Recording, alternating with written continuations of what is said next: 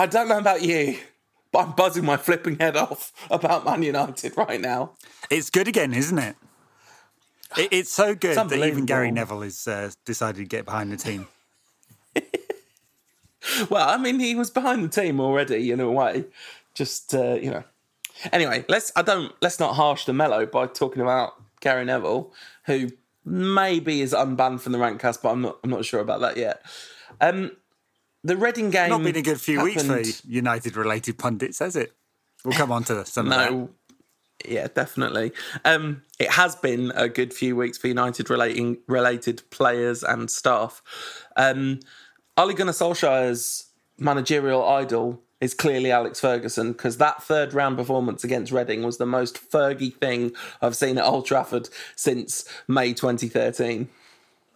Well, made lots of changes, which I don't think too many people would be sad about, and won the game comfortably enough, just about.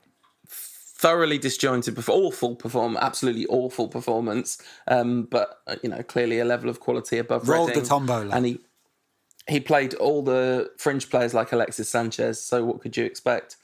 Then young kid on the block. He might be all right. This Sanchez, probably not. Do you think so? Nah. I think he's bobbins. To be fair, I'm not sure. I'm not sure. Destined he's got a bright career in the Championship alongside Luke Chadwick and Terry Cook. A young player who came on in that game and is definitely worth talking about is Tahith Chong, then put in an excellent performance in the under-23s in midweek after his debut. That's a kid with an awful lot of talent, and you know, didn't particularly have much to do against Reading, but it's going to be interesting to see if he gets any more cameos, although the cameo-suitable games are probably slightly running out now. Well, especially with Arsenal to come in the FA Cup, away from home as well. So not too many games that don't really count for much. Perhaps a few players heading out on loan as a result, perhaps, maybe. Oh, yeah, that's going to be interesting to see. But we're here to talk about the main event, the feel-good moment of the season. So there's this video which... Dips MUFC on Instagram. Lots of you who travel with United will know Dips, but she posted this video of the Ollie song, the Stone Roses Waterfall song. That is, you know, the song of the moment, obviously. And after how good does it feel? Some geezer just shouts out, "It feels every minute!" And he didn't bleep himself, obviously. But that moment, I genuinely got goosebumps when I heard that for the first time, because like, that guy is all of us. Yeah. Well, I mean, it's not just that United are playing well and it's great. It's what came before it, isn't it? You know, this is only 6 games, and of course we can be a bit more rational in our analysis and say it's only 6 games. But after 5 years of absolute bobbins football and 2 under Jose Mourinho of, you know, feeling like the soul was being sucked out of your body. I was saying on the Rankcast WhatsApp group during the game, I was feeling anxious about the game for the first time in forever. I was desperate for United to win. Not that I didn't want United to win before, but there's just something about hating football with Jose Mourinho in charge that takes the edge off it. No longer. I just couldn't agree more. This was by far the most emotionally invested I've been in a football match since Stockholm. And really a lot of Stockholm for me, because I didn't go, a lot of Stockholm for me was about the fact that just professionally I was covering United a lot of the time, and having to spend the summer dealing with United not having Champions League football the next season would have been horrible. So it felt like I had a massive bet on the game. But this was pure. There's no ulterior motive there. This is just, I want Ole Gunnar Solskjaer's Manchester United to win this game of football. So let's talk about the game. What did he get right? What did he get wrong? What did we do well? What did we learn? All the good questions. Yeah, well, I mean, coming into the game, the criticism, if there's any criticism or the question mark, was could he do it against a decent team? Because United had played a bunch of teams towards the bottom end of the Premier League and Reading in the FA Cup, and everyone was waiting for him to be, you know, outthought by Pochettino, the great new manager on the block. And that wasn't so. Actually, the manager who sprung the big tactical surprise was Ole, who came up with something, extremely innovative. He'd played straight 4-3-3 in every other game, and here he's played Rashford and Martial as sort of wide inside forwards, and Jesse Lingard as a false nine. I mean, who saw that coming? I didn't see that coming. And some very astute analysis of that by former Red Darren Fletcher on Match of the Day, I thought, by the pundits during the game, I guess, fairly obvious there. But, he's obviously seen Tottenham's biggest weakness in that they push their fullbacks on and push their central defenders wide. And he's basically put, Alderweireld and Vertonghen in an extremely uncomfortable position, having to defend against pacey attackers running with the ball. And just gone for the jugular straight at Tottenham's weakest point. And the contrast with what would have happened, and I know we're not going to mention his name, but what would have happened with the former incumbent of this position, it just couldn't be starker, could it? Because here United would have gone to Wembley and tried to play out a 0-0 draw. And Ole and being the Fergie disciple has gone for it big time and taken a huge gamble, of course, because what he did in playing that formation is gambled that United wouldn't lose the midfield battle. And to be fair, for the last half an hour of the game, United did lose the midfield battle and Pochettino adjusted. But big praise for Ole for his setup and how he went for it. I mean, it was just like, you're right. I really don't want to be boring about this, but you can't think about this game without it being such a stark contrast. Friend of the show, Simon Stevens, was in the away end and said that the last away end he'd been in was the West Ham one, and the difference in atmosphere was, obviously it was like as marked as could be at that point. But the difference between sort of identifying the opposition's team's weakness and try and exploit it rather than identify their strengths and try and negate it as the sort of fundamental philosophical underpinning of your approach makes so much sense, as we've said over and over again, with the squad that we've got. Now, there's no question that Solskjaer got fortunate on two fronts in order to get the win. This game, more than any other game, reminded me of the Champions League final of 2008. I thought we were massively on the front foot and the better side in the first half. And not that there was a tremendous amount in it, but I thought we'd fashioned slightly the better chances. Actually, if you look at the XG, almost identical for the first half. It's only really in that last half an hour where Tottenham were creating and we were really on the back foot that separation occurred. And obviously, we were 1-0 up by that point. I mean, we should talk about the goal. A mistake in midfield from Spurs, but this was the World Cup final all over again. This was Pogba to Mbappe, only instead it was Pogba to Rashford, who's obviously better than Kylian Mbappe. Obviously. Well, I think on the basis of this game, he's definitely better than Harry Kane. and of course, this was one of the arenas in which I said he got fortunate in two arenas. One, David De Gea played excellently.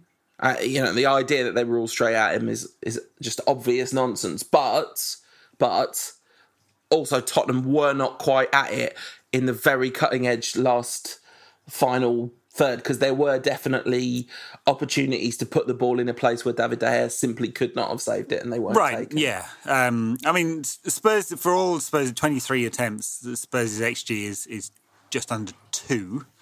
And I'm not sure that actually really is. I think it's one of those occasions where it doesn't really tell the full extent, tell the full story to its full extent. I'm mumbling my words there, but because some of those chances felt like better chances than that for the quality of player that Spurs have. There was obviously a pretty good chance for Harry Winks early in the game from sort of the inside left channel. He's neither shot nor crossed. Very good chances for Harry Kane and Dele Alli in the second half. Very, very good chances, I think. And obviously a couple of free kicks that went pretty close. The Alderweireld flick at the near post. So perhaps two really big chances and 4 or 5 very good ones. And when you put it like that, it feels like that should add up to more than 1.86 XG, but it didn't exactly. So yeah, fortune for United there. I guess that Spurs weren't sharper finishing. It's definitely not fortunate that United have got a player of David De Gea's class. I mean, I never quite understood that argument. Is it lucky if you've got a player of Ronaldo's class? No. I mean, No. But United earned that luck, I think, with a really good first half performance. Really, really good. And let's not forget, apart from the goal, United also had some, good chances too. There's a Pogba header, the Pogba long-range shot that took a clip off the heels of I think, Winks again. There was the one which I don't even know if it will register as a shot on XG when the ball came to Lingard in the 6-yard box and he got kind of caught in two minds, and that was a superb opportunity to do something that was fairly early in the game in that spell where United were right on top. Yeah, I mean those sort of half chances. One where Lingard's lashed it wide. I mean, it's almost gone out for a throw-in, hasn't it? So might not register. And then the other one where Rashford's gone down the sort of inside left channel and should have pulled it back for Lingard. I mean, it's such an obvious ball to play. Yeah. And he didn't. But look, this was in a system that was designed to play with pace and movement. And it's not like United were sitting there deep with a low block and trying to spring out, but they did want to be able to put Vertonghen and Alderweireld under a lot of pressure and exploit their space, because Trippier and Davies get forward a lot and sometimes in pairs, and there is space behind those two fullbacks, and Solskjaer and his team identified that, and United figured that they were going to outscore the opposition. Which they did. And for a game with, so United had 14 chances, Spurs 23. So, near enough 40 chances in the game there. It was a hell of a lot more exciting than a 1-0, wasn't it? It was. I mean, it was a pretty thrilling, especially the first half was a pretty thrilling game. The second half was a bit like watching, especially the last half an hour. Actually, the first 15 minutes of the second half, United were fine. It was just that last half an hour which I actually don't think is a reflection on United hardly at all. I mean, the one way I guess it is that we've got a problem in the kind of central defensive hub, both in terms of literally the central defenders and Matic.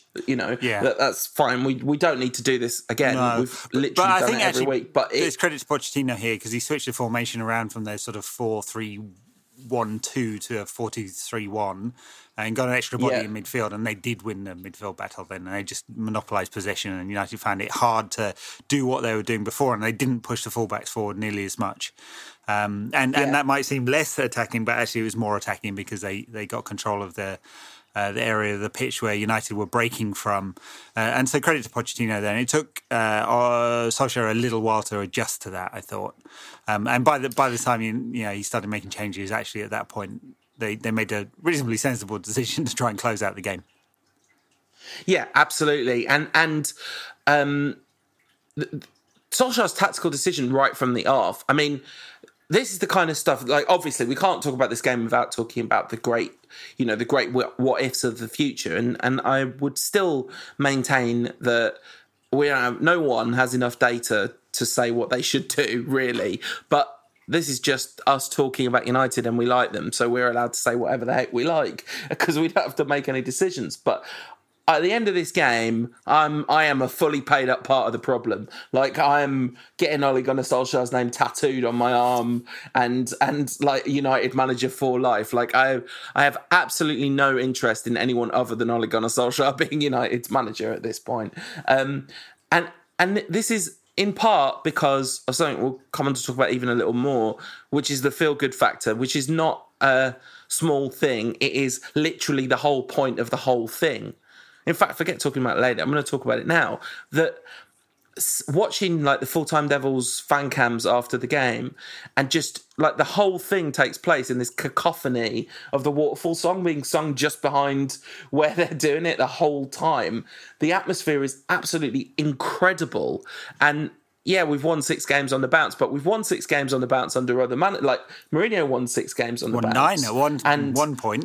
Yeah, right. Exactly, and the atmosphere never got close to this, and So it's a really special, meaningful, beautiful thing. So that feel-good factor, that we've got that. That's cast in stone. We know that Ole Gunnar Solskjaer is the living embodiment of the feel-good factor. So what you're looking for then, people often say like, oh, is it, you know, if we get Champions League football or if we win this or this result, that result. For me, like the only thing that I'm going by is intangibles and kind of gut feeling more or less about stuff which is tangible, which is stuff like, what's he like tactically? Like, what level of sophistication does he have to bring his kind of influence to bear at a really high level as a really high level football manager? And this game was a fantastic representation that whatever else, whether he gets it right or wrong, he's definitely got stuff about him as a creative thinker about football, as someone who's going to look at the pieces, look at the opposition, look at our strengths and put together a system that you wouldn't. I mean, the decision to play Jesse Lingard as a false nine in that game is absolutely revolutionary. Like it's an extraordinary decision. I'm not saying it's a brilliant decision, like it's amazing. I'm saying it's extraordinary in the sense that it's such a surprising, remarkable thing to do. Yeah, it is, and demonstrates a level of confidence in his own abilities that one might not expect of a young manager who's never had a really big job before, has failed at his only previous attempt at managing in England, and he's only the interim. In Wales. And in the English Premier League, and he's only interim, right? So might be expected to make some more conservative choices. Or maybe he feels like he's got a free hit now. It'll be interesting to see if later in the season, if it's really going well still, whether he continues to make those really bold decisions. But yeah, I agree. Look, it's, you know, on paper it looks like a straight up matching of Tottenham's system, but it definitely wasn't that. It was they definitely played in a different way than Spurs were, and it was set up to exploit to the maximum amount possible Spurs' weakness, with the trade off that it might expose United's weaknesses, you know, and of course that's a decision that is the polar opposite, and we've talked about this before, polar opposite of the previous manager. Look, in terms of the future, well, we've got time, and United buying themselves time with Ollie. It seems that Pochettino is still number one choice, and the result on Sunday shouldn't make any difference to how United think about it. I hope they're being strategic about it and, you know, working through the best choices for the club. And, you know, of course, emotionally people are invested with Ollie because he's a club hero and he really gets the club, and it's been great for the first six games. First six games don't win United the Premier League again, which is where we want to get back to, or the Champions League, of course. And if Ollie is not that man and Pochettino is, then they should make the right decision and appoint Pochettino. I'm a bit more worried about some of the other names reportedly on the shortlist, because some of them aren't that at all. And there's a lot of very different flavours there. You know, a lot of press coverage of perhaps Diego Simeone being on their shortlist as well. That might just be United sounding out every possible option and it getting leaked to the press. You know, who knows? But, yeah, and Simeone couldn't be more different. You know, he's more in the Mourinho camp. Very successful. Part of the dance, isn't it? If they are going for Pochettino, it's part of the dance. I mean, obviously, like Solskjaer, there's no dance needed. No. It's $7 million for to Mulder, and he'll take the job in a heartbeat, of course. Yeah, and lots of discussion before this game, of course, about Pochettino, as you'd expect in the build-up, and some papers taking diametrically opposed decisions. So the Times has always been in the camp that Pochettino wanted to be considered for the job. You know, would seriously consider it. He's not saying he'd definitely take it, but it, you know, expects to have an elite job at some point in his career, and doesn't really think the stability at Real Madrid would suit what he wants to achieve. So, but that's not where everyone is. So it's kind of interesting, that narrative. I don't know whether they have a better inside track on Pochettino than others, or are just being harder with their line. But he's not going to get offered the job in January or February or March, you know? And in fact, no. I'm quite sure if Spurs are still in the running for anything, you know, he's going to keep it very close to his chest for a long time. And with every single game, Ollie is, you know, gets another opportunity to get that job, doesn't he? You know, every time United put in a performance like the one on Sunday, he's a little bit closer. Brighton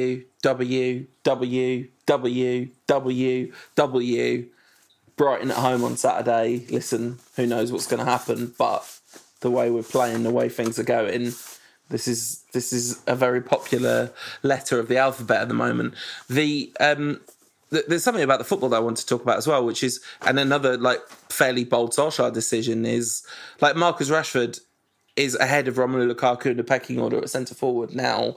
There's just no question about that, and there's absolutely no way that would have happened under Mourinho, and it would only have happened under Mourinho to make some weird twisted point. Like, it's absolutely right at the moment. Like, as I've said so many times, I really like Romelu Lukaku, and I was buzzing when I saw that his name wasn't on the team sheet, not because I hate him or because I think he's rubbish, but because of what it says about how prepared to be bold Solskjaer is, and how he's, you know, just the simple fact of picking a player on form. Like, it's such a, you know, Lukaku scored a lot of goals recently. He's not in terrible form himself, but there's no, that goal that Rashford scored, like killing a massive crossfield pass at absolute breakneck speed and then slotting it into the corner whilst, you know, because the move there, I think what pretty much everyone in the ground thought was about to happen, including probably Lloris, is that Rashford was going to cut back inside because there was a defender just about to get on him that he could have cut behind that defender and shot. But instead, he took the shot first time in the far corner, and that's why it was a goal. Right, and he spent the week previous doing shooting practice with Ole Gunnar Solskjaer. And maybe it's those details that really make a difference, because we have seen timid finishing from Rashford. We've seen brilliant finishing from him in the past as well, but also some timid finishing. That was the kind of finish that makes you believe that he can score 25, 30 goals a season, and all that sort of brilliance up to the final moment can translate into brilliance in the final moment as well. And that was a great finish from a very difficult position, you know. And there's what, a foot in which he can get that into the net. Lloris has got fingertips on it. He's an international goalkeeper, a very good goalkeeper, and wasn't able to get there.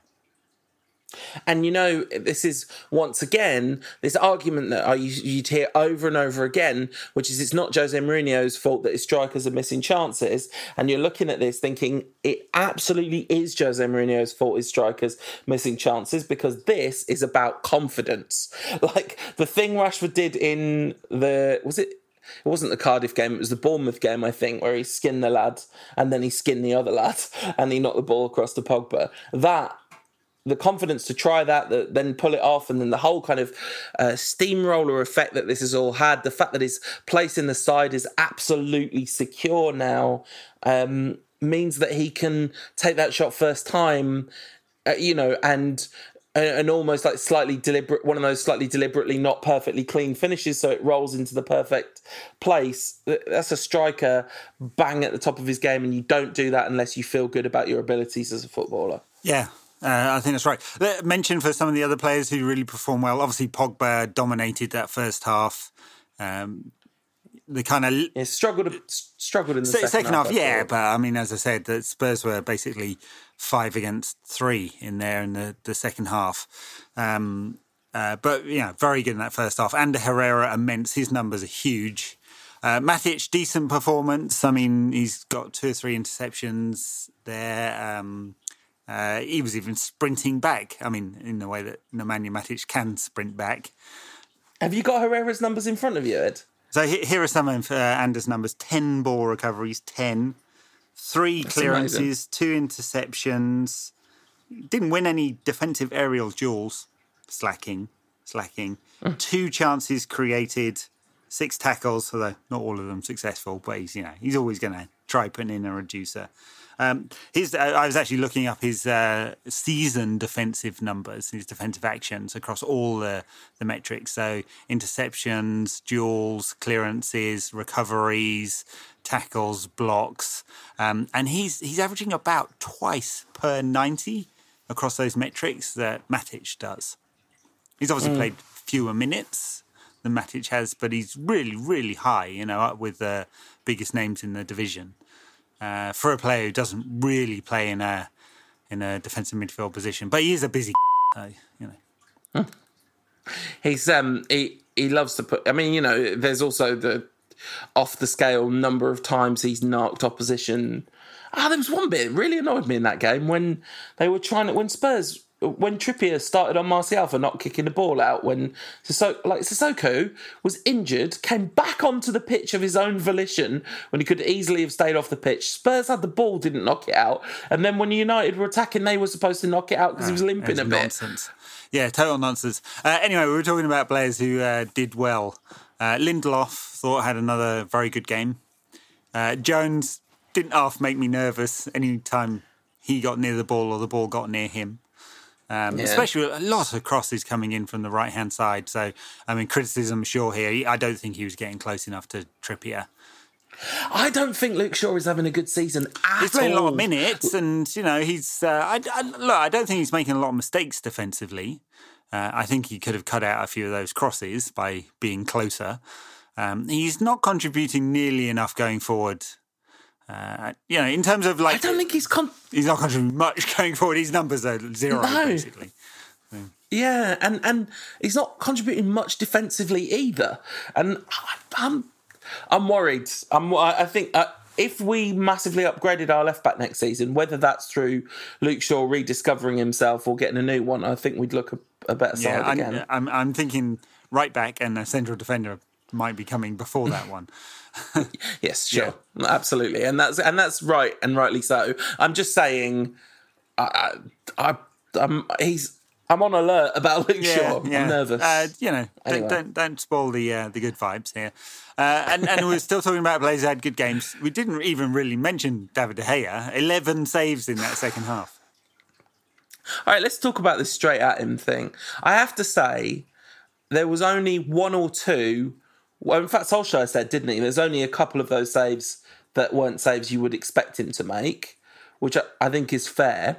But a few things about that. One, eventually, you don't make one of the saves you're expected to make. Normal goalkeepers don't because, you know, just sheer volume of numbers, you make a mistake possible.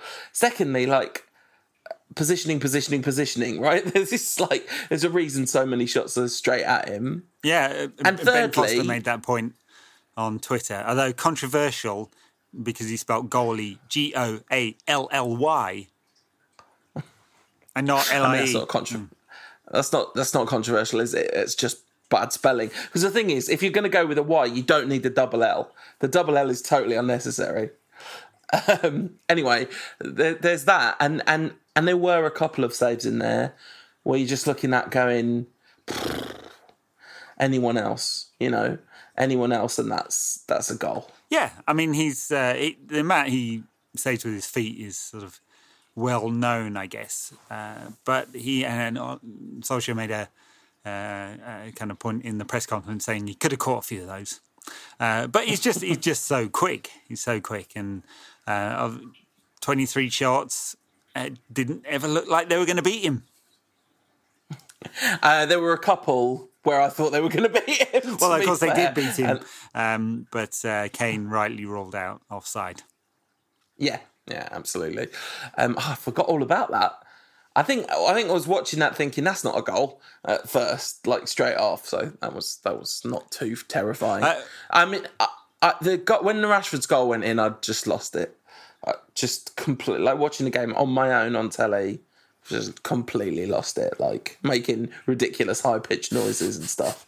One other thing to note, kind of controversial incident involving Paul Pogba. He's gone to protect the ball and ended up clattering Dele Alli just above the knee studs first, which Souness lost the run of himself. Fully in the run of himself and suggested that Pogba should get a red card for that. I don't think so. I mean, I think that's accidental, but I suppose there's an interpretation that could say that was dangerous play. Yeah, it's reckless, isn't it? Souness criticising people for that. Anyway, I genuinely never want to talk about Souness and Pogba again because it makes me feel physically sick when I hear him talk about him. Like, genuinely, it makes me feel ill. In kind of other controversial Paul Pogba moments, nice of Ole to give the full troll to Jose Mourinho by taking Pogba off for McTominay as his injury time substitution. Hi, Jose. He did take off an attacker for a defender, but then he played that defender at right wing, like legitimately, not like right wing back, not extra cover. Diogo Dalot just playing straight up right wing for the last 10 minutes of that game. He did. I thought the interesting thing in the second half, obviously Spurs had an awful lot of possession and United were happy to sort of drop a little bit deeper, which is, if you look at the passes per defensive action, there's a real peak in the second half. It's over 20, so Spurs playing an awful lot in front of United. Again, I think speaks to sort of Solskjaer's tactical flexibility. I didn't get the sense that United were panicking. I did wonder whether he was going to make a substitution a bit earlier, perhaps bring another body on in midfield. But he didn't seem panicked by what was happening. He took his time and then brought Lukaku on for Martial, who didn't have a great game, didn't have a bad game either, and he played his role pretty well. But he did that so he could play a little bit more direct.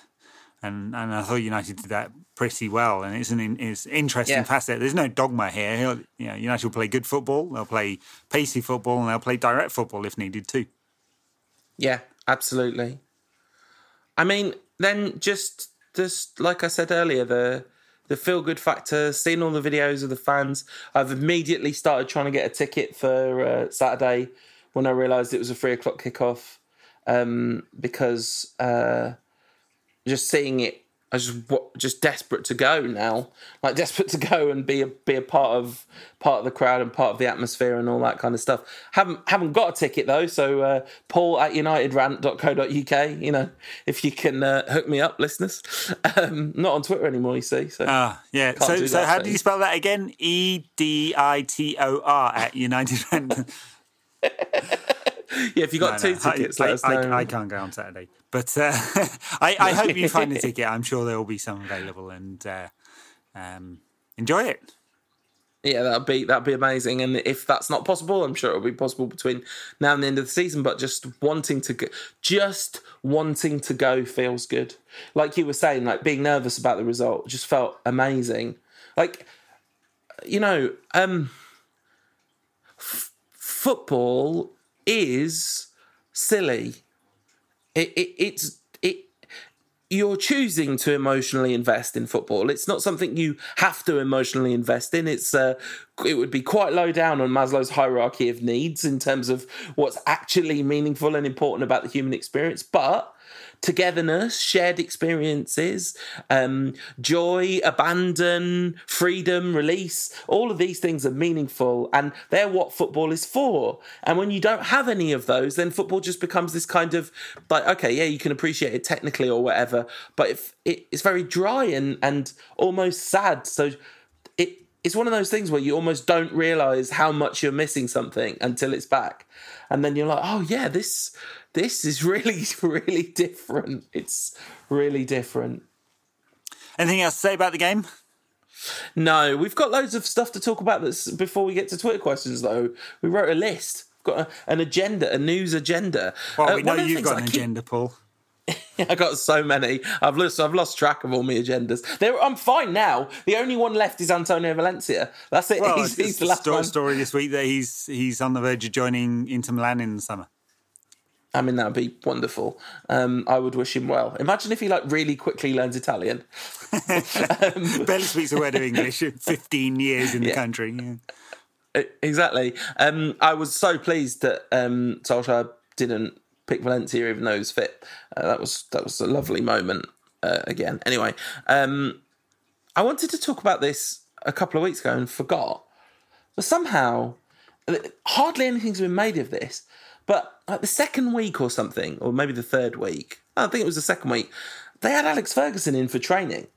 The brilliant thing about this is there's been absolutely almost no PR about it. There was one article in the Mail which was obviously like a briefing. And then Mike Phelan referred to it in an interview that he did on the official United app. I suppose maybe it was on MUTV or whatever as well.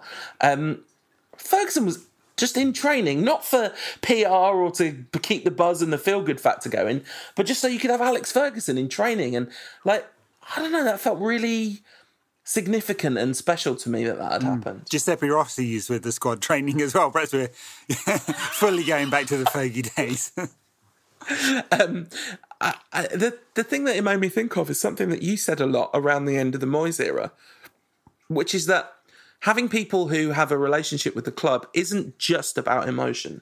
Not that that should even necessarily be discounted as a good reason to do it, but institutional knowledge is a really significant part of any organisation.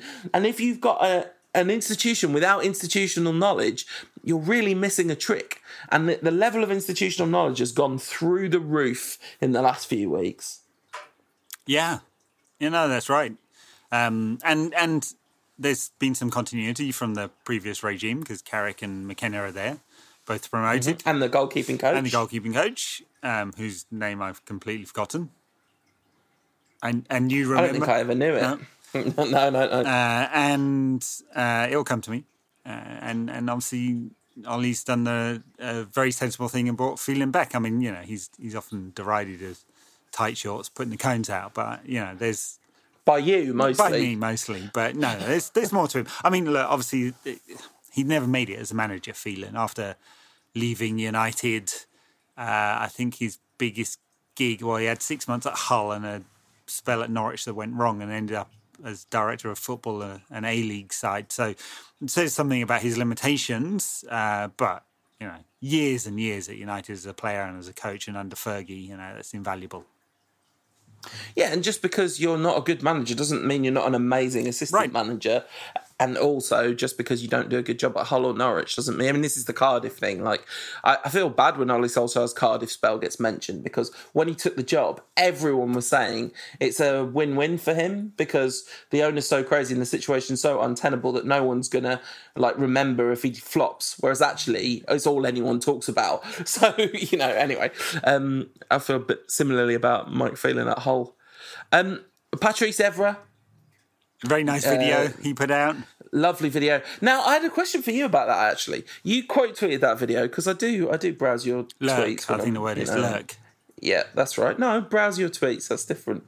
You quote tweeted that video and said a few of the United players could do with watching this on repeat.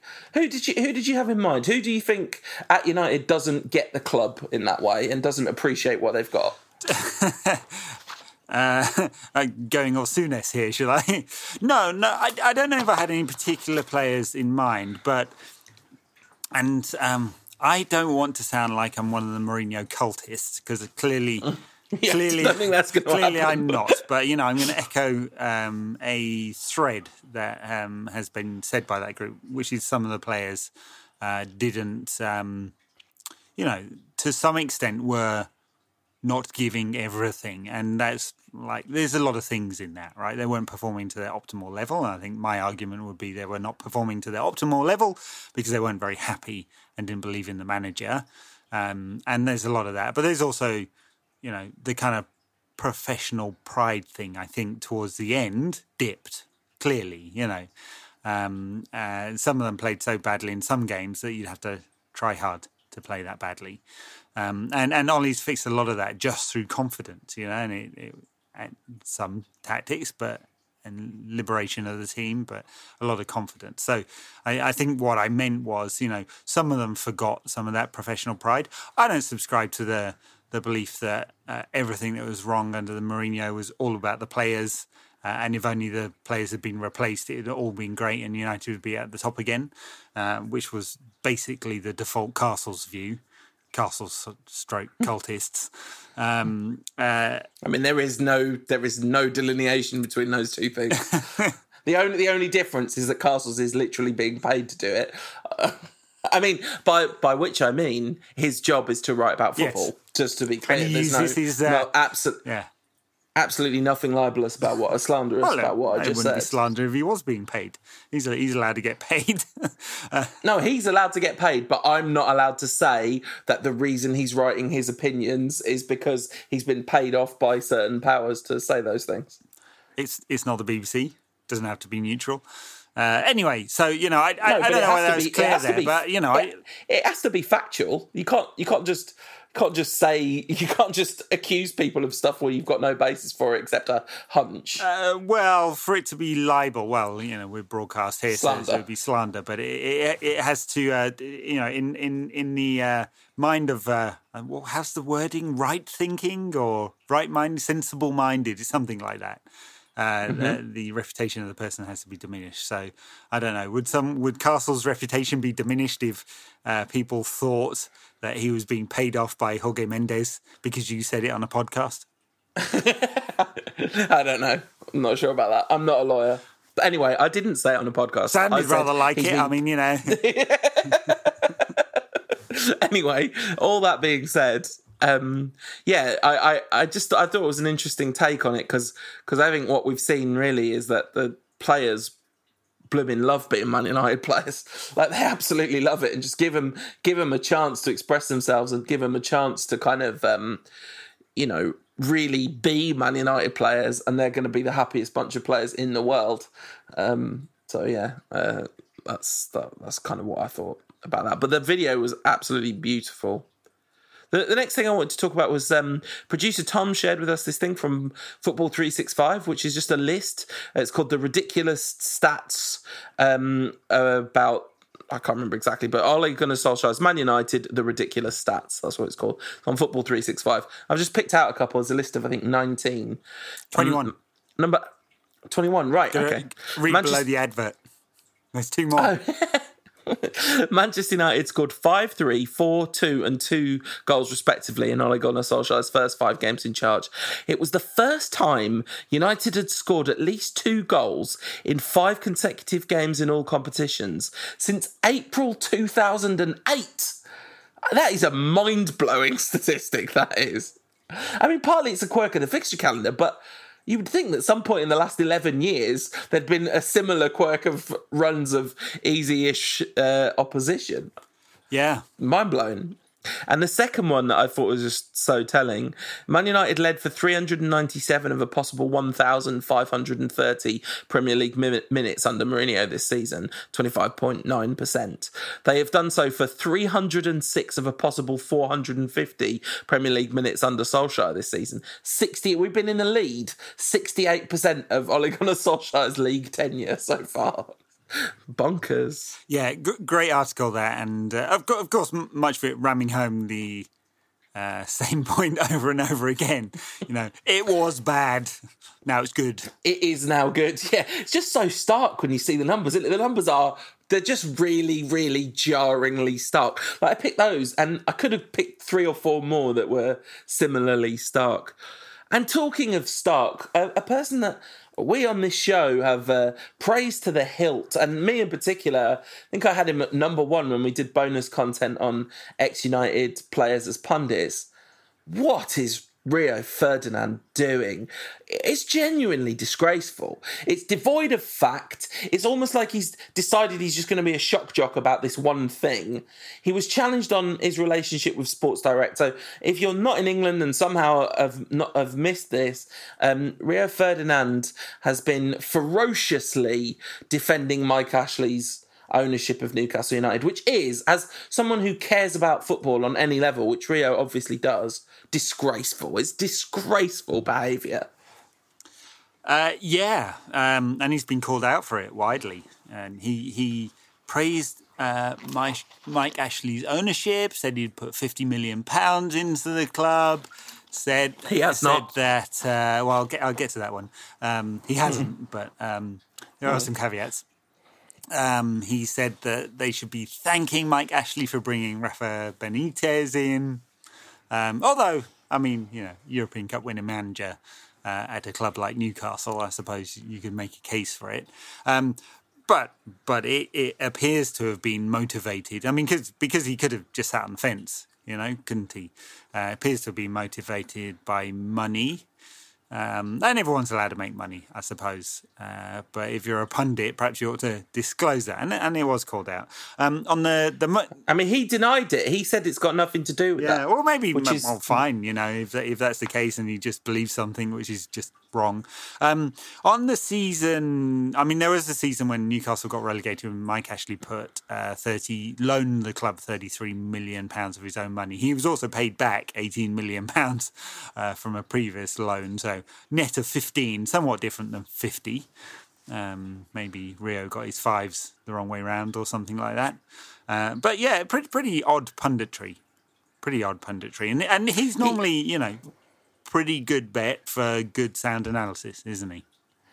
He called Newcastle a yo-yo club. They've been in the Premier League 23 out of 25 seasons. He said on Twitter, your club's turning a profit, no debt, Owen, playing in the Premier League.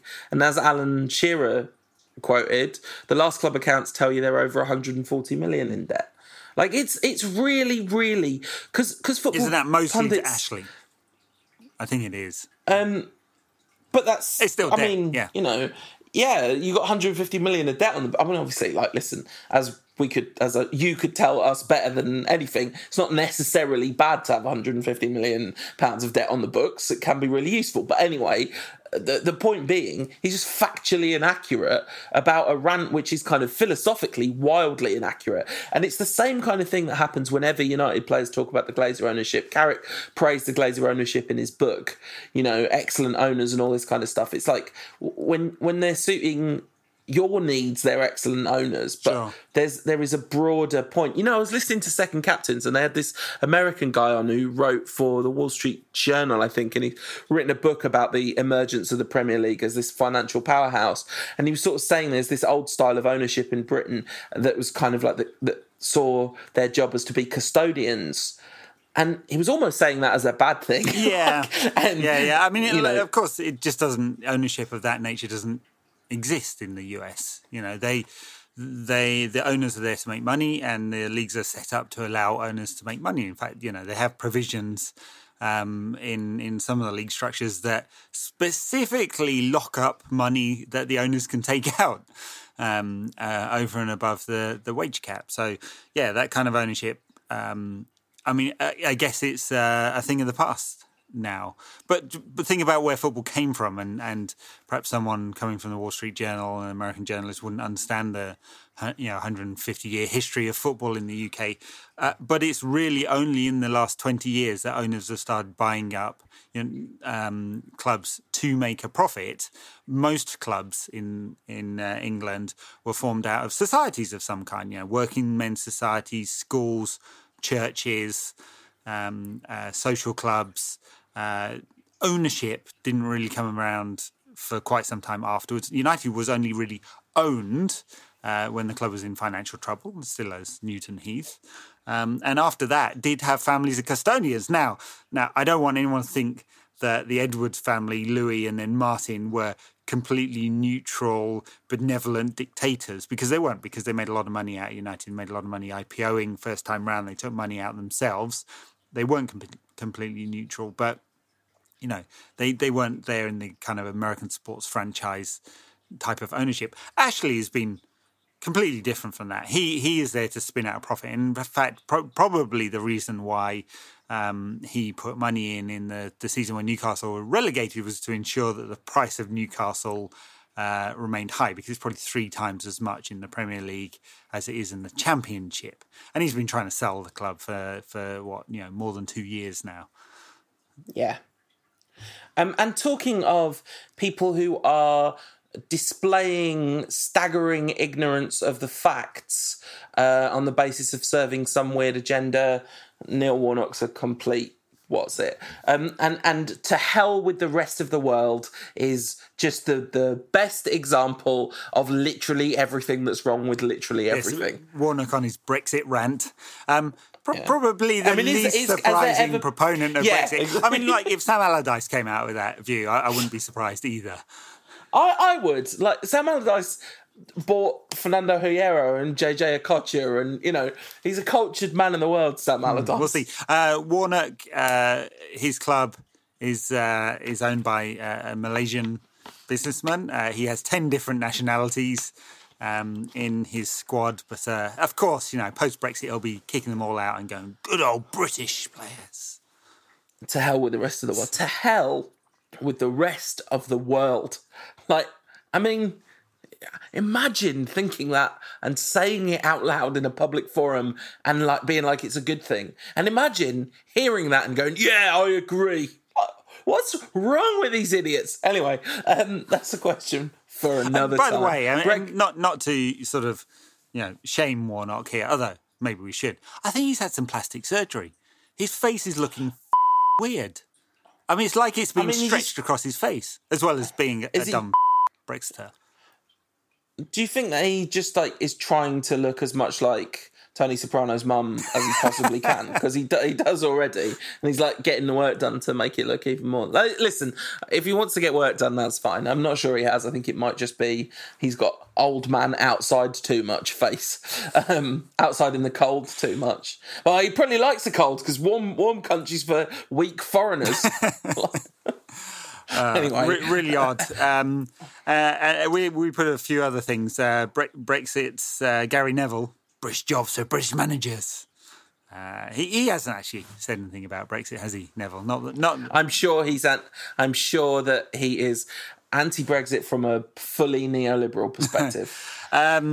Yeah, well, you know, the EU is a neoliberal conspiracy to defraud the working man of his rightful ownership of the means of production. So says Jeremy Corbyn, Inc. Listen, anyway, let's the economist coming definitely out not. Let's not have this conversation. I think I wanted to mention Neville because it's interesting, the kind of change in tone, because he was so on board the Mourinho train. He wanted Pogba to do one. He was amongst the cult, wasn't he? And what did he say yesterday? He said, you know, United have found an identity again. This is the best we've seen. Most I've been enjoying United for years. Change that up a little bit, Gaz. It's so odd, isn't it? He's I don't know, he's a strange man, Gary Neville. I'd love to spend, like, I don't know, 6 weeks, like, on holiday somewhere where Gary Neville's also on holiday, so you periodically have conversations with him. You're not around him all the time, because I think that'd be a lot. You can get away, but you just bump into him every now and again, and he's up for a chat, and you kind of, like, what did you really mean when you said this, Gaz? Like, I think that'd be good. Anyway, but he's banned. 175 to 1 to become the next United manager. Fancy some of that? Warnock's 300 to 1, maybe worth a punt. Honestly, if they give the job to Pochettino, I'll be okay. I mean, I'll be happy. That'll be fascinating to watch and see play out. If they give the job to someone else that isn't Ole Gunnar Solskjaer, I'm going to be sitting being like arms crossed, like pouty face. Like, you're not my real dad. Back to Moyes territory here. It's going to be this podcast. Talk about agenda. This podcast is going to be disgraceful if they give the job to someone that isn't Pochettino or Solskjaer. God. Laurent Blanc it is, then. Did we got any Twitter questions? I know we've been doing the show for an hour, so we'll just probably do a couple. We have about 80. So okay, well, are you up for doing a bit of a proper slog over these? I'll tell you what, let's do the Brighton preview now. We're playing Brighton. We're going to absolutely batter them. Obviously. Brighton doing all right, though. You know, they're a few points clear of the relegation zone. They've got some good players. Good on them. They put up a very creditable performance against Liverpool the other day. I thought Liverpool pretty lucky, to be honest, to get away with a win there. They nice little ground. Oh no, wait, this is Old Trafford, isn't it? It's Old Trafford. We got beat by them in one of the nadir moments of the season. That's right. Yeah, look, they're a good club with a decent squad. They won't get relegated this season. It's a great story because they were on their knees without a ground for years and years and years. So that said, we're going to absolutely smash them because this is Ollie's United. Come on, there's my analysis. They've not been too clever on the road, although they did beat Bournemouth in the FA Cup on the road. Yeah, I mean, goal scoring's a struggle for them. Obviously, Glenn Murray's got a few this season, but not too many other goals around the squad. That all just. just scrolling back through their fixtures to see any notable results and saw 3-2 Brighton. I was like, oh, that's interesting. That was the one. That was the game against us. And it was only 3-2 because we scored a 90 plus 5 penalty. They got a draw against Arsenal over the Christmas period. They narrowly lost to Chelsea, narrowly lost to Liverpool. You know, they... Decent side. Yeah, absolutely. But, you know, we This is. I mean, they're not that far below us in the league, but anyway, this is now. We're now equal on points with us. I know. I mean, this is amazing, really. United and the worst start for 30 years or something. Arsenal went 22 games unbeaten. How does this all add up again? I don't understand it, but yeah, we've conceded the same number of goals as them. They've just scored 2 more than us, which that number's getting overturned between now and the end of the season, isn't it? At this rate, we'll, you know. All right, let's do some questions. All right, let's do it. Sam Millet Sam on Twitter says, can you two stop bleating about politics and talk football? Uh-oh. Oh, bad. Sorry, Sam. Oh, I think... Oh, no, I could be wrong. I'm not going to say anything. Stop talking politics and just dribble. Honestly, like, people who... anyway, nothing. Courtney Apaleco says, does Rashford have a good enough chant? Does he? Rashford has an amazing chant of his own to the tune of Teenage Kicks. That's true. Right, which is cool as... And then he's got a cameo in the greatest chant of the last 5 years. Like, what do people want? He's got an amazing chant of his own and a brilliant cameo. Consider yourself corrected, Courtney. And also, the answer to Sam's question is absolutely not. If you don't like it, you have multiple options for entertainment elsewhere. Question from the real Kent C1. Which is an interesting one, really, given how much of a bump Ollie has given many of the squad. Is Ollie just as confused as the rest of us while trying to figure out what Fred is good at? Why isn't he playing? I mean, Ollie's worked out his best 11 very, very quickly and made some bold choices around that. And he's not made, apart from the Reading game, a huge amount of changes between the games, a few around Christmas and stuff. But it's a pretty narrow group of players he's used, isn't it? You think Fred's got a chance with Ollie now or not? I think it's not entirely impossible that Fred will play against Brighton, for example. I think Fred needs. I mean, it's going to be interesting to see whether this is like rough first season and he grows into it, or this was not a good idea at all. I think it's one of those or the other. I was saying to friend of the show Cal Gildart, like Europa League man of the match in the Europa League final for Sevilla or something in a few years' time. I think he's got something, and I think he'd be a great La Liga player, and we'll see if he can be a Prem player. Brexit means Brexit. Eric Leon says, was this the first game you can remember wishing Fellaini would come on to help seal the points? No. This is the first time I've thought about Marouane Fellaini in the last 48 hours. I've genuinely forgot he existed, and it's upset me. No, it's interesting. I mean, Ollie clearly wants to play with pace, whether that's pace with the ball, and as I said, he's prepared to go direct a little bit, or pace of movement, which was very much to the fore against Spurs, and Fellaini doesn't offer that. No. Neither does Matic, but that's another one. And I think bringing Fellaini on when you need a goal in the last 10 minutes is great. Bringing Fellaini on to shore things up gives you, like when he came on against Everton and gave away a penalty within 5 seconds of coming on. Football Nuggets at Mere Opinions. I never really understood this thing on Twitter where you'll have one name, which isn't your name, and a different handle. Surely that's confusing. It's confusing me. Yeah, well, one of them you can change up all the time, innit? And the other one is... Is Paul happy now? Happy enough now to come back to this platform? I am extremely happy, and for that reason I shall continue to be happy and not be on Twitter. There are a few in that vein. You know, United Twitter isn't nearly as toxic as it once was. The thing is, like, the idea that I wasn't on Twitter because I didn't like Jose Mourinho, I don't like Twitter. That's not the same thing. Yeah, fair enough. Plenty of questions about the manager. Anonymous United says, I'll leave her permanent or not. Discuss. We've got Critica. Yes, I think we've... Garava, sorry to completely butcher your name there. Oli Poch Zizou, which is the one. Ole Gunnar Solskjaer. Yeah, I noted the odds of the various managerial choices. So basically, as a top 10, we have Oli, Poch, Zidane, Southgate, Allegro, Simeone, Conte, Blank, and Eddie Howe as the leading contenders in terms of the odds. Southgate mentioned in the press this week.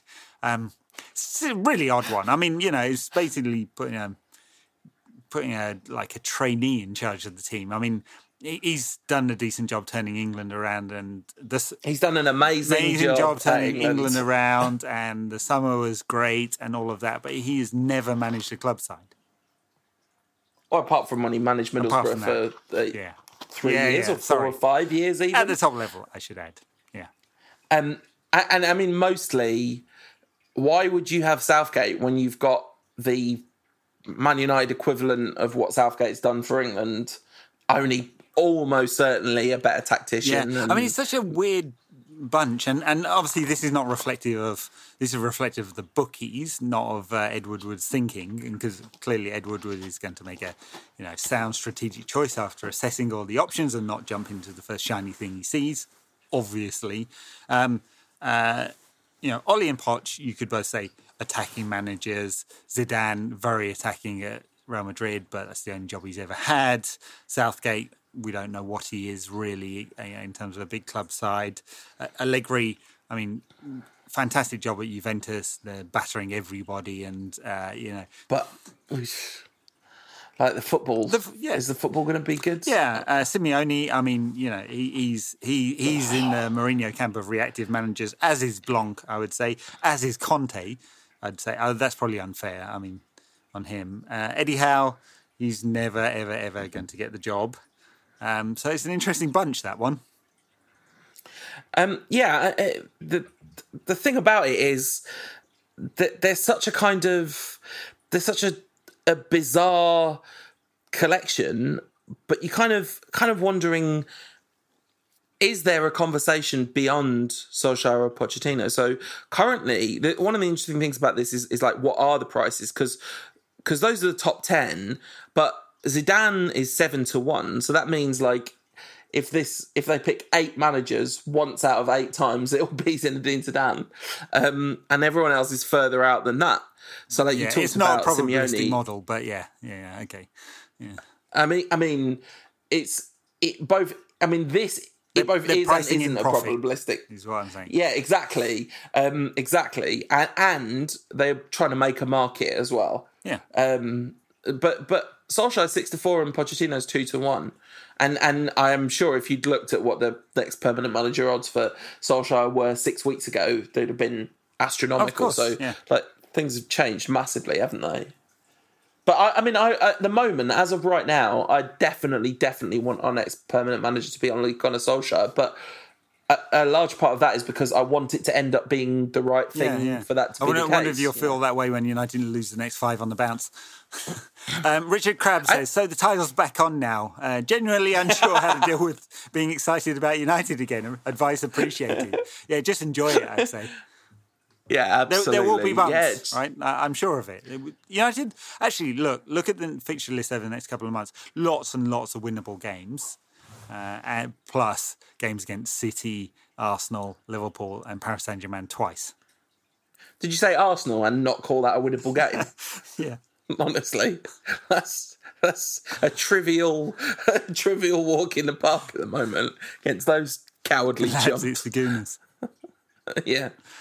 Richard Saville says, is it me or is the director of Football Talk a bit like when Arsenal used to leak stories about their supposed transfer war chest every time season tickets were due for renewal? It's so much.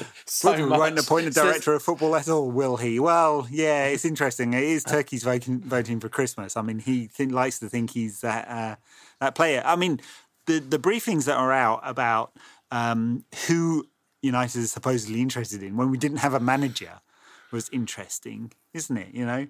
I mean, it's like, I don't want to burst the bubble because we're all enjoying football again at the moment, but we know United are going to fuck up in the transfer market in the summer because there just is no long-term strategy here. Do we? We do. Have we? If if we'd got our managerial appointments closer to right in the last 5 years, I think people would have a very different take on the transfer policy. I mean, it's definitely been scattershot, but a lot of that is because of the managerial turnover. And the kind of like the managerial appointments are almost more damning of the lack of direction of the club than the actual player purchases. Because the player purchases have not been that bad. Like, I'd love to take a kind of global average of percentage of success of football transfers. Well, who's been a success? Kind of Post-Fergie, who's been a success at United? Player transfers. No, but I'm sort of saying a lot of the problem with... Like, Angel Di Maria is a brilliant example, right? Angel Di Maria, you could say, is an utter failure of a transfer. But it wasn't buying Angel Di Maria that was the problem. It was sort of everything else, you know... Yeah, no, that's right. I mean, it's look, coming back to that discussion about the Patrice Evra video and me saying, look, I don't want to believe that it's all the managers. I think all the players. The clearly structural issues at United over the last 5 years have picked in Van Gaal, Moyes and Mourinho, three completely different managers. So there's clearly no plan. And within no plan, very good players are apt to fail. So much greater chance. But even so, you know, there's been some absolute duds as well. I mean, spending the money on Sanchez and Matic, aging players on the way down, and huge money, doesn't make any sense at all. It just doesn't. Fred, I've no idea why United spent 50 million in the summer. Mourinho didn't either. Yeah, that's a proper weird one. Lindelof is now looking like a good buy, isn't he? It's hard to say whether Bailly was or not. I don't know. I mean, he's got... Yeah, of course he was. I'd love him to come good. Listen, you know. I really enjoy watching him. Comedy is important in life. Yeah, no, that's right. Luke Shaw, I mean, you know, there's question marks about him, and I think it's fair to have question marks about him. Yeah, but that's only because if he hadn't broken his leg. Yeah. So, anyway, lots of questions. Dipak Siani on Twitter says, Mourinho fans suggesting United's performance is no different from how he would have set them up and got them to play. Discuss them here. Oh, God. The world's gone to absolute heck in a handbasket. Oh, sure. Like, look at the last 15 minutes of that game when United were kind of hanging on. Went pretty deep and seemed to have run out of any kind of gas and weren't able to get forward. That's how the whole 90 minutes would have been. Honestly, like, what's absolutely what is wrong with people? Like, facts are no longer interesting or relevant to people, are they? It just literally, whatever my pre-existing opinion is, that's what I'm going to base my interpretation of all events on. Like, we all do that somewhat, but my goodness... To our friend who asked us not to talk about politics, sorry, I just have to. The Mourinho cultists are like Donald Trump this week saying, I never said that Mexico would pay for the wall. Still on his website, paragraph 1 of his manifesto is, Mexico will pay for the wall. Yeah, so, you know, Mexico will pay for the wall, and that game against Spurs would have been the same and felt the same under Jose Mourinho. Yeah. It's honestly, it's mad. These people, like, did they not? I mean, it's got to be tough. It's got to be tough to have a worldview that's based on United without Mourinho is the same as with when we've scored 100 million goals and conceded 3 in 6 games, all of which we've won with everyone being happy. Oh, dear. That question from D. Castles at Johnny Berger. Any relation to Patrick? Don't know. How realistic is a top 4 finish this season? Friend of the show, though, for sure. Johnny is. That's a name I recognise. Top 4. How realistic is a top 6 points off Chelsea? Yeah, we've got to play him. So that's 3 points off Chelsea because, well, obviously, www. It's Ole Gunnar Solskjaer. It's the only letter in Ole Gunnar Solskjaer's OGS and W. That's it. Have we got to play them? We might have played them twice already, you know. Yeah, I think we have actually played them twice already. That's unfortunate. That is unfortunate because otherwise we definitely would have taken those. But I have no idea how realistic top 4 is because it's not in our own hands. I mean, is it realistic that we are going to we're going to get a serious number of points between now and the end of the season? It sure looks like it, doesn't it? because this isn't just a brief lift in mood and a few better results. This is a new way of playing and a bunch of players who are super bought into it. Yeah, and United will get a lot of wins, I'm sure. Yeah. It's very much possible, very much. Not definite, very much possible. And you know, so much of that is going to depend on how Sarri's Chelsea kind of recover from the sort of like half wobble they've been in, because they started the season real well, didn't they? And it's only been really the last couple of months that things have been a bit dry for them. I don't think Spurs are going to crumble by any means, and neither Liverpool nor City. I think there's like a close to 0% chance that either of them are going to be sucked into it. So really it is... Yeah, there's probably just one place. Chelsea. Yeah. And so, you know, it's a big ask, and Chelsea have got a head start with what? 15 games to go or so, but it's possible. It's not impossible at all. Didn't Pochettino flat out refuse to work with the director of football at Spurs? Asks Richard Pryor. Can't see us getting one and convincing him to be Ollie's assistant as well as working under a director. Well, no, not quite. I mean, Spurs have a pretty good scouting network, and obviously the managing director there has been at this game of wheeling and dealing for some years. So they do work with a different system. But it's not about Pochettino. He would work with the director of football at any elite club around Europe if he wants to do that. Yeah. But, you know, it is going to be... to be honest, I'm not sacking Mike Phelan for Mauricio Pochettino. No way. Someone's got to put the cones out. Go on, Poch. MP. They've got the same initials, so they don't have to get new tracksuits. No, that's true. Saving money. Yeah, if you're in the same vein here... is Ollie the greatest of all time in any sport ever? In which game week will we be crowned champions? 20 or 30-year contract for Ollie. Man United's third best ever manager. That's right. If Bielsa becomes the next United manager, will Ed make himself available for spying? Is that Ed Woodward or me? No, that's you. That's a long-time Rankcast listeners will remember the running gag about how your job was an international man of mystery. True. That spy story was hilarious, and I really like the fact that Bielsa's just like, yeah, of course I did. What's wrong with you? Why wouldn't I? I mean, to be honest, I thought this was common practice to send guys in trench coats to look at the opposition. Yeah. Should Ollie be back now with some signings, asked United Potential? No. I mean, no, not in January. I think... We have to have much more certainty. But I mean, if they decide that, yeah, he's their man, but there's no way they should be deciding that. We're all super excited. I'm definitely overexcited. There's no way. Full-time Devils. I've heard of those guys. Can we get another pun prediction after Bakuna on Mata almost came off? It was so close, but it has happened in the past. Bakuna has fouled Mata to give away a penalty, creating one of the most perfect moments in human history. This